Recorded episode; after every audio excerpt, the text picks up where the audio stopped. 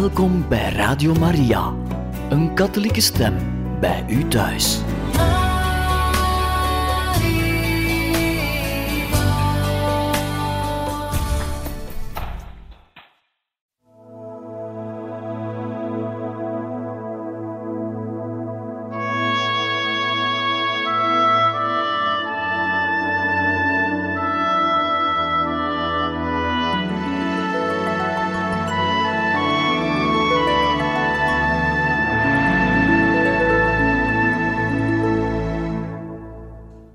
Vrienden, beste luisteraars van Radio Maria.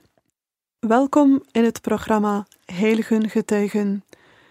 Wij zullen weer verder gaan met het voorlezen van het leven van de heilige zuster Faustina.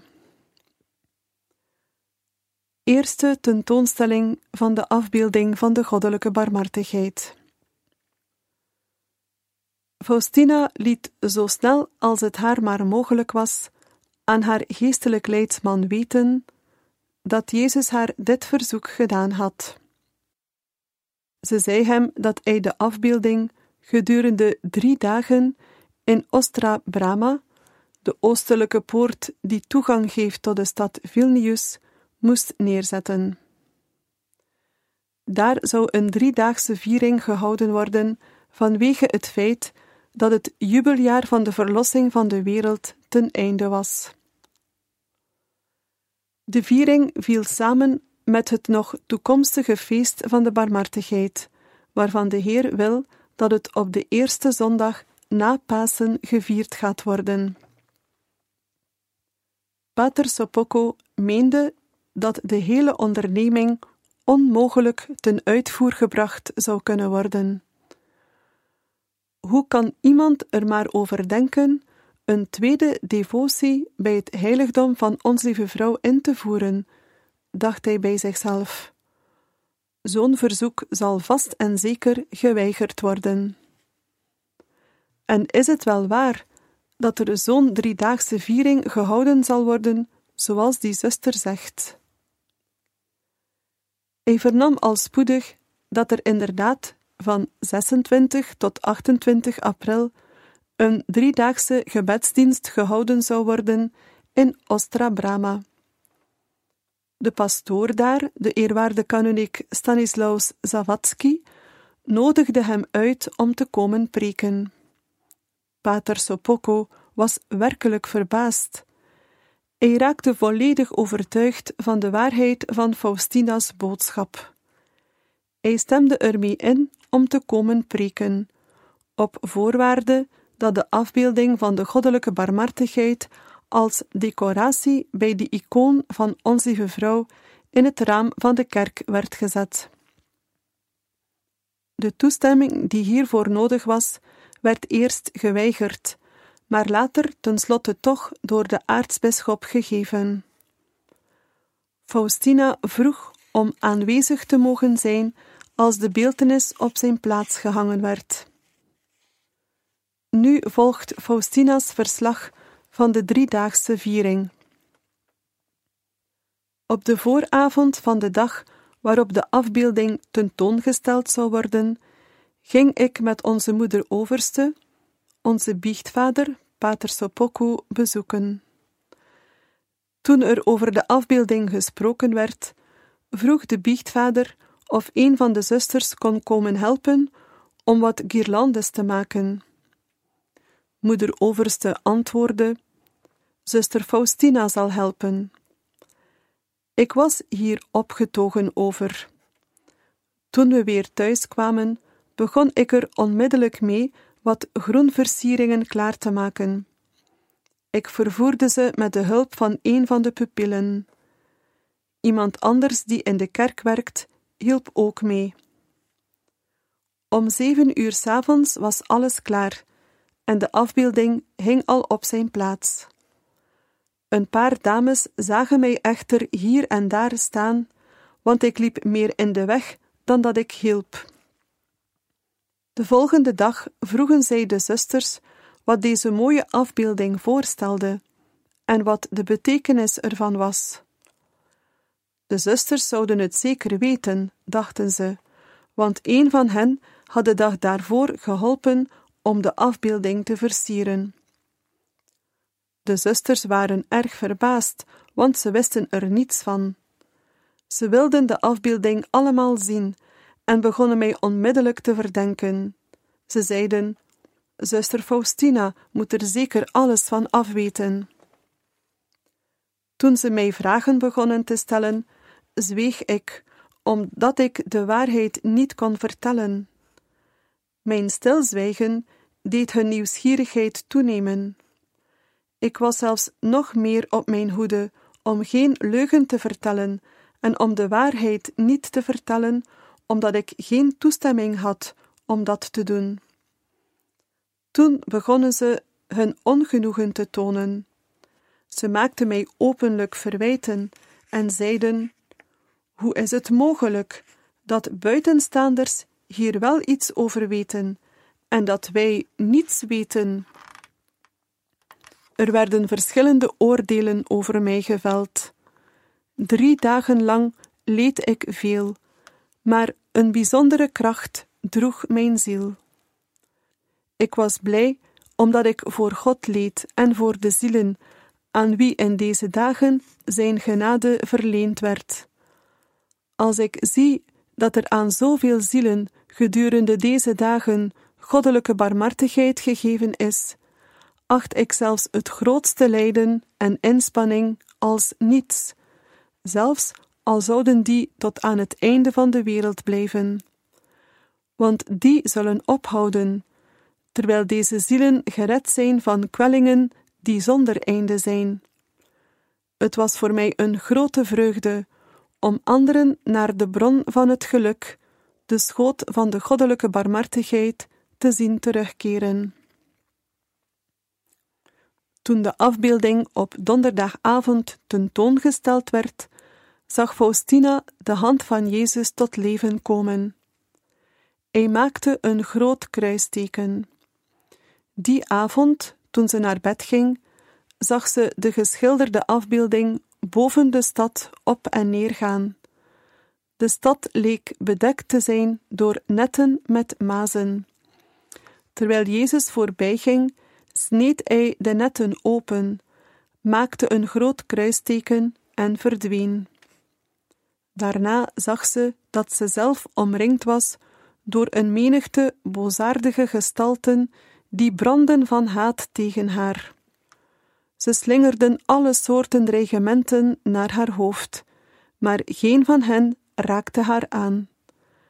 Na een tijdje verdween de verschijning, maar ze kon gedurende lange tijd niet in slaap komen.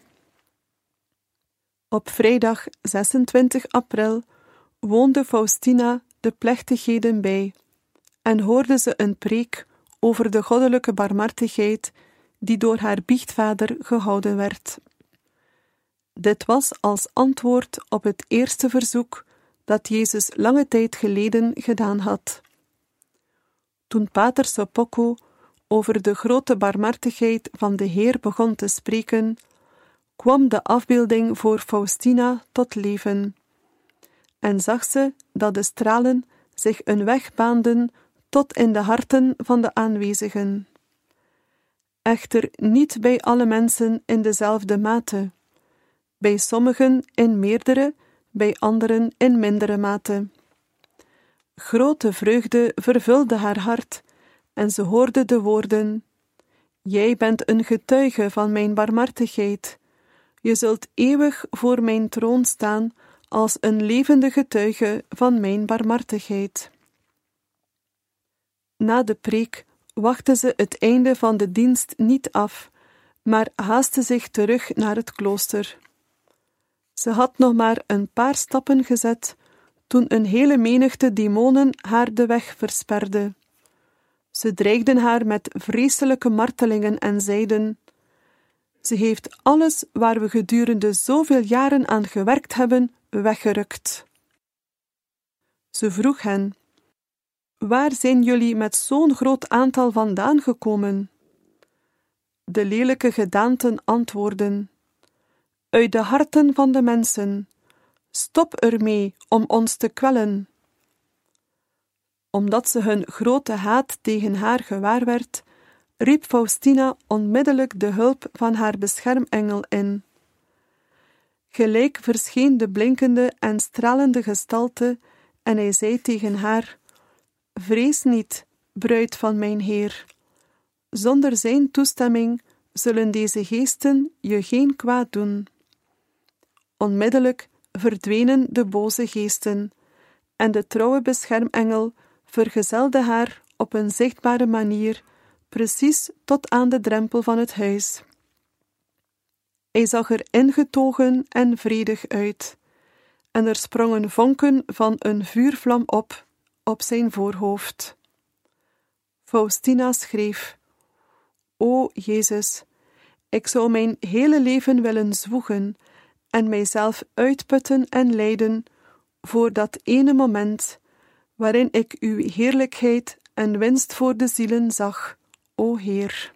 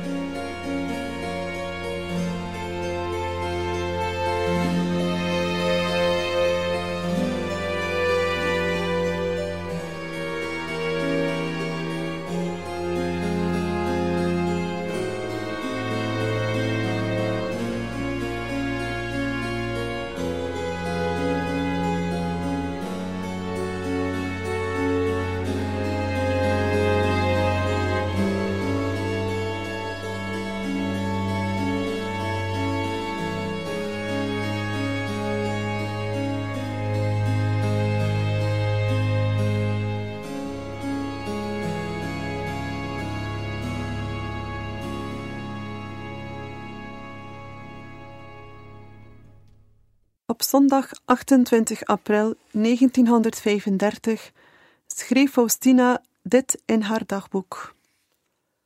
Beloken Pasen. Dat is het feest van de goddelijke barmhartigheid. De afsluiting van het jubeljaar van de verlossing.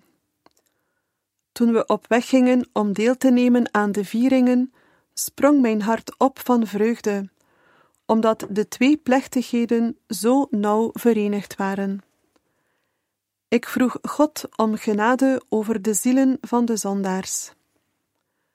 Tegen het einde van de dienst, toen de priester het heilige sacrament nam om de mensen te zegenen, zag ik de Heer Jezus zoals hij op de afbeelding weergegeven wordt.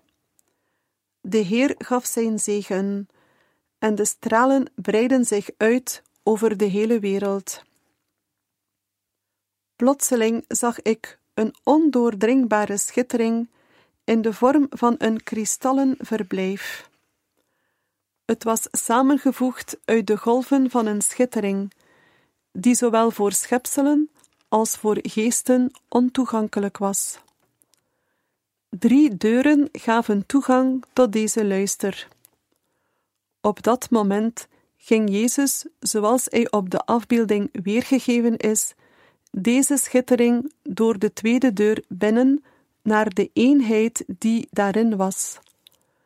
Het is een drievuldige eenheid die onbegrijpelijk en oneindig is. Ik hoorde een stem. Dit feest kwam op uit de diepten van mijn barmhartigheid. Het is bevestigd in de onmetelijke diepten van mijn tedere genade. Iedere ziel die in mijn barmhartigheid gelooft en erop vertrouwt, zal die verkrijgen.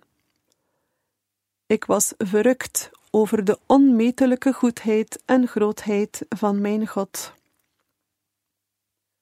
Pater Sopoko deelde in de bittere zoetheid van dit grote weekend. Faustina zag zijn opoffering en zijn inspanningen om dit werk tot stand te brengen, en ze bewonderde zijn geduld en nederigheid. Deze tentoonstelling kostte niet alleen veel in termen van moeite en verdriet, maar ook in die van geld. Pater Sopoko betaalde alles. Ze kon zien dat de goddelijke voorzienigheid hem voorbestemd had om dit werk van de barmhartigheid uit te voeren. En dat nog voordat zij God om hulp had gevraagd om zijn verzoeken tot uitvoering te brengen. Lofprijzing tot de barmhartigheid welde in haar op. Prijs de Heer, mijn ziel, voor alles, en verheerlijk zijn barmhartigheid, want zijn goedheid is eindeloos. Alles zal voorbijgaan, maar zijn goedheid is zonder beperking of einde. Alhoewel het kwaad zijn bepaalde omvang zal bereiken, is de barmhartigheid onmetelijk. O mijn God, zelfs in de kastijdingen die u op de aarde neerzendt, zie ik de afgrond van uw barmhartigheid. Want door ons hier op aarde te kastijden, bevrijdt u ons van de eeuwige straf. Verheug je, alle schepselen, want jullie zijn dichter bij God in zijn oneindige barmhartigheid dan dat een baby bij het hart van zijn moeder is. O God, u bent het erbarmen zelf voor de grootste zondaars die oprecht berouw hebben. Hoe groter zondaar men is, hoe groter recht men op Gods barmhartigheid heeft.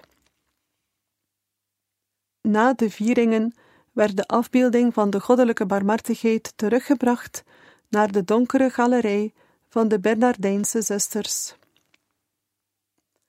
Dringende zaken en ogenschijnlijke hindernissen. Alhoewel Faustina veel buitengewone genaden en openbaringen ontving, moest ze tevens ook innerlijk grote moeilijkheden blijven overwinnen. Toen ze zich van de grote dingen die God met haar voorhad bewust werd, schrok ze van hun reusachtige omvang en voelde ze zich helemaal onbekwaam om eraan te beantwoorden. Ze begon daarom de gesprekken met Jezus te ontwijken en gaf in plaats daarvan de voorkeur aan het opzeggen van gebeden. Ze zei dat ze dit uit nederigheid deed. Vrij snel herkende ze dit echter als een echte bekoring door de duivel. Toen ze op een dag besloot om te lezen in plaats van te mediteren, hoorde ze deze krachtig en duidelijk uitgesproken woorden. Jij zult de wereld op mijn wederkomst voorbereiden.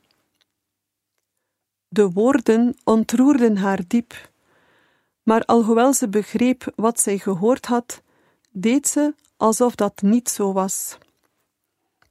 Toen Faustina Pater Sopocco vertelde in welke toestand haar ziel was, en ze in het bijzonder melding maakte van het feit dat ze de innerlijke gesprekken met God vermeed, gaf hij haar het advies juist wel opmerkzaam te luisteren naar de woorden die God tot haar sprak. De eerstvolgende keer dat de Heer haar weer verscheen, viel Faustina aan zijn voeten neer en verontschuldigde zich met een diep bedroefd hart voor haar gedrag.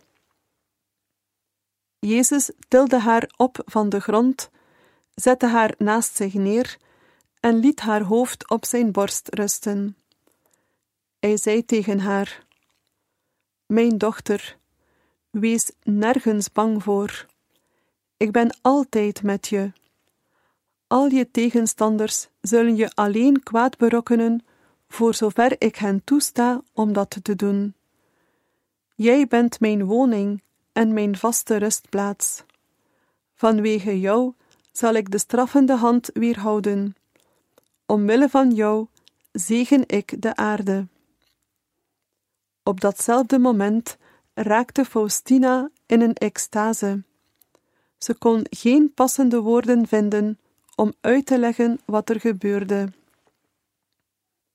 Ik voelde een soort vuur in mijn hart. Ik voelde dat mijn zintuigen buiten werking raken en heb er geen idee van wat er om mij heen gebeurt. Een buitengewoon lijden dringt mijn ziel binnen, samen met een vreugde dat ik met niets kan vergelijken. Ik voel mij machteloos in de omarming van God. Ik voel dat ik in Hem ben en dat ik in Hem opgenomen ben, zoals een druppel water in de oceaan. Na zo'n inwendig gebed voel ik sterkte en kracht om de moeilijkste deugden te beoefenen. Ik ervaar een afkeer voor alle dingen die de wereld in waarde houdt. Met heel mijn ziel verlang ik naar stilte en eenzaamheid. De vereniging met de Heer leek tastbaarder en duurzamer te worden.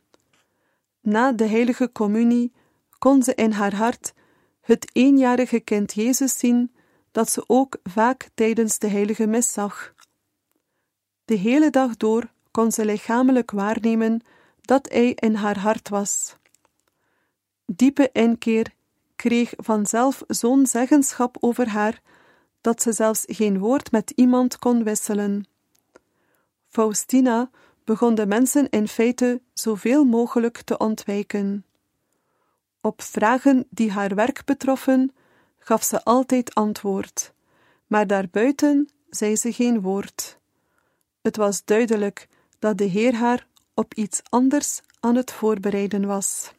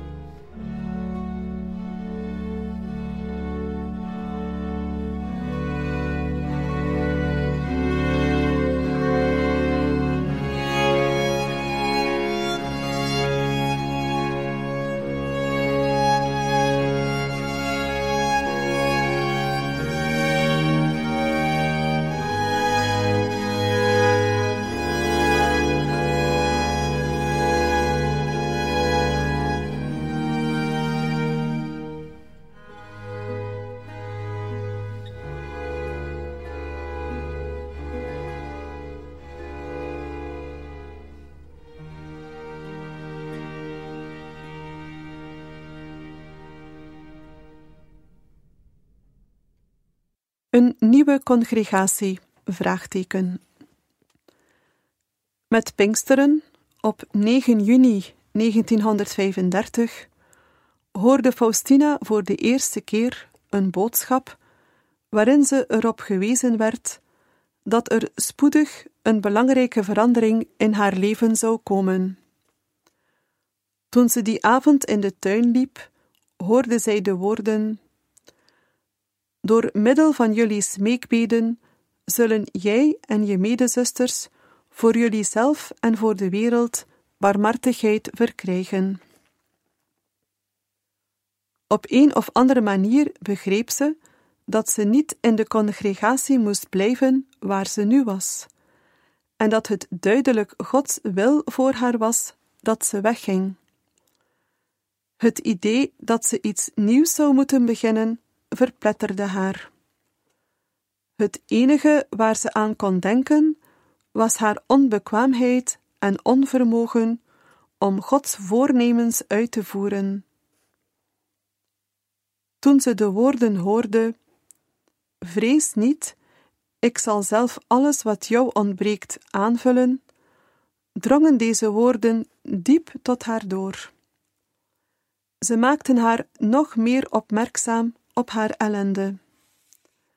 Maar ze begreep ook dat God van nu af voor haar een volmaaktere levensstijl vroeg. Ze kon er niet langer mee volstaan om zich voor iets te verontschuldigen, omdat ze niet bekwaam genoeg zou zijn. In juni vertelde Faustina tijdens de biecht aan haar geestelijk leidsman over de verschillende zaken die de Heer door haar tot stand wilde brengen.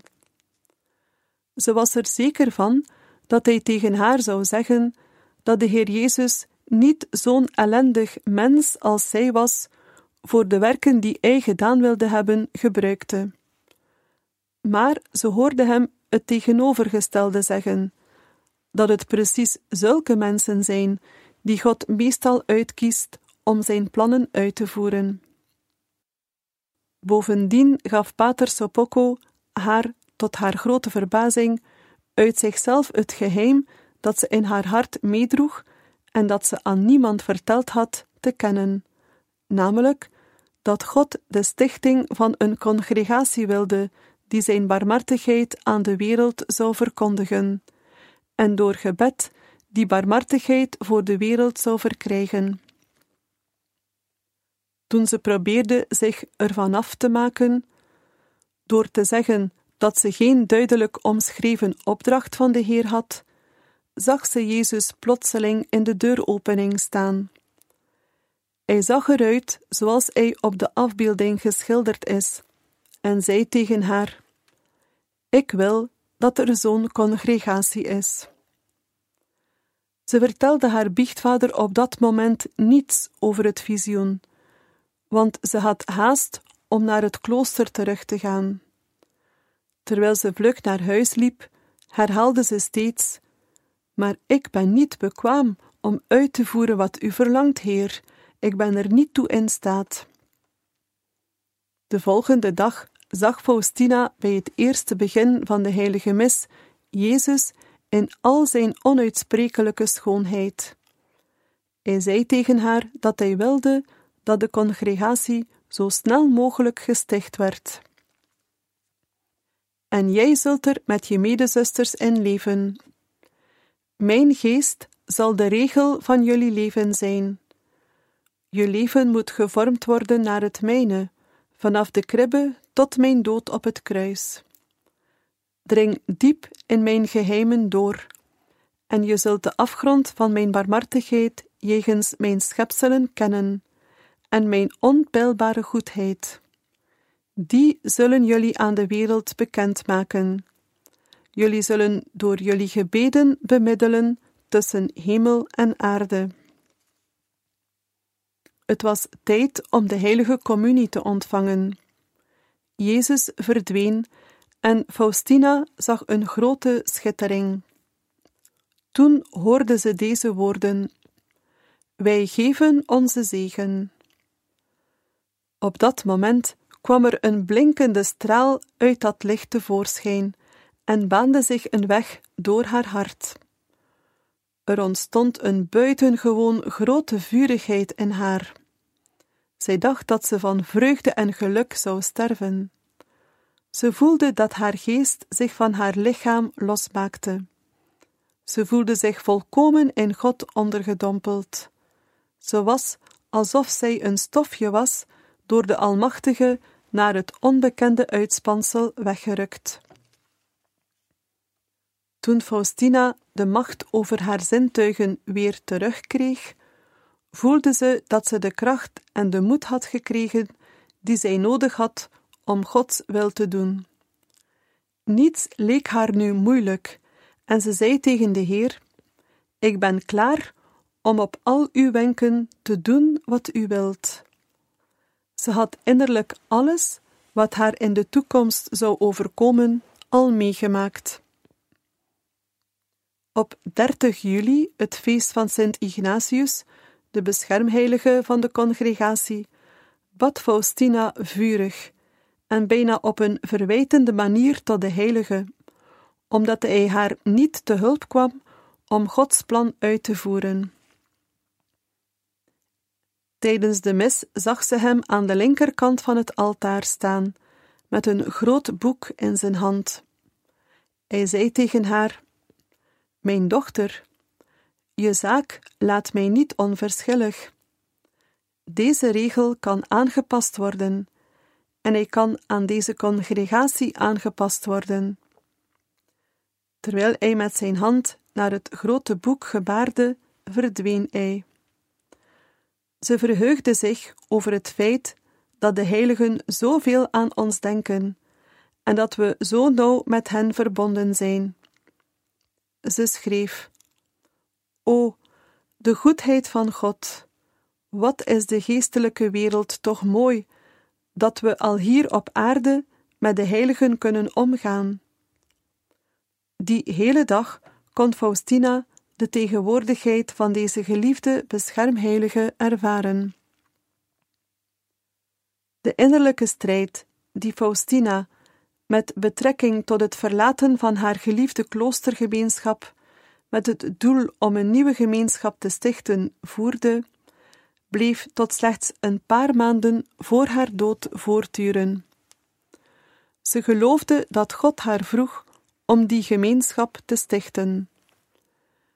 Ze kende deze innerlijke strijd ook tijdens haar meditatie en de eerste mis op het feest van Ons Lieve Vrouw van Barmhartigheid op 5 augustus 1935. Tijdens de tweede mis wendde ze zich tot Ons Lieve Vrouw en zei tegen Maria dat het haar zo moeilijk viel zich af te scheiden van een gemeenschap die zich in zo'n bijzondere bescherming van haar verheugde. Toen zag ze de onuitsprekelijk mooie heilige maagd. Maria kwam van het altaar af en ging naar Faustina's knielbank toe en zei: Dankzij de ondoorgrondelijke genade van God ben ik de moeder van jullie allemaal. Die ziel die de wil van God getrouw ten uitvoer brengt, behaagt mij het meest. Faustina kreeg toen het inzicht dat zij de wil van God getrouw ten uitvoer had gebracht en zo genade in zijn ogen gevonden had. Wees moedig. Vrees geen ogenschijnlijke hindernissen, maar vestig je blik op het lijden van mijn zoon. Op deze manier zul je zegevieren, zei de moeder van God tegen haar. Beste luisteraars van Radio Maria, wij beëindigen voor vandaag het voorlezen uit het leven van de heilige zuster Faustina. Wij danken u heel hartelijk voor het luisteren en graag tot volgende keer.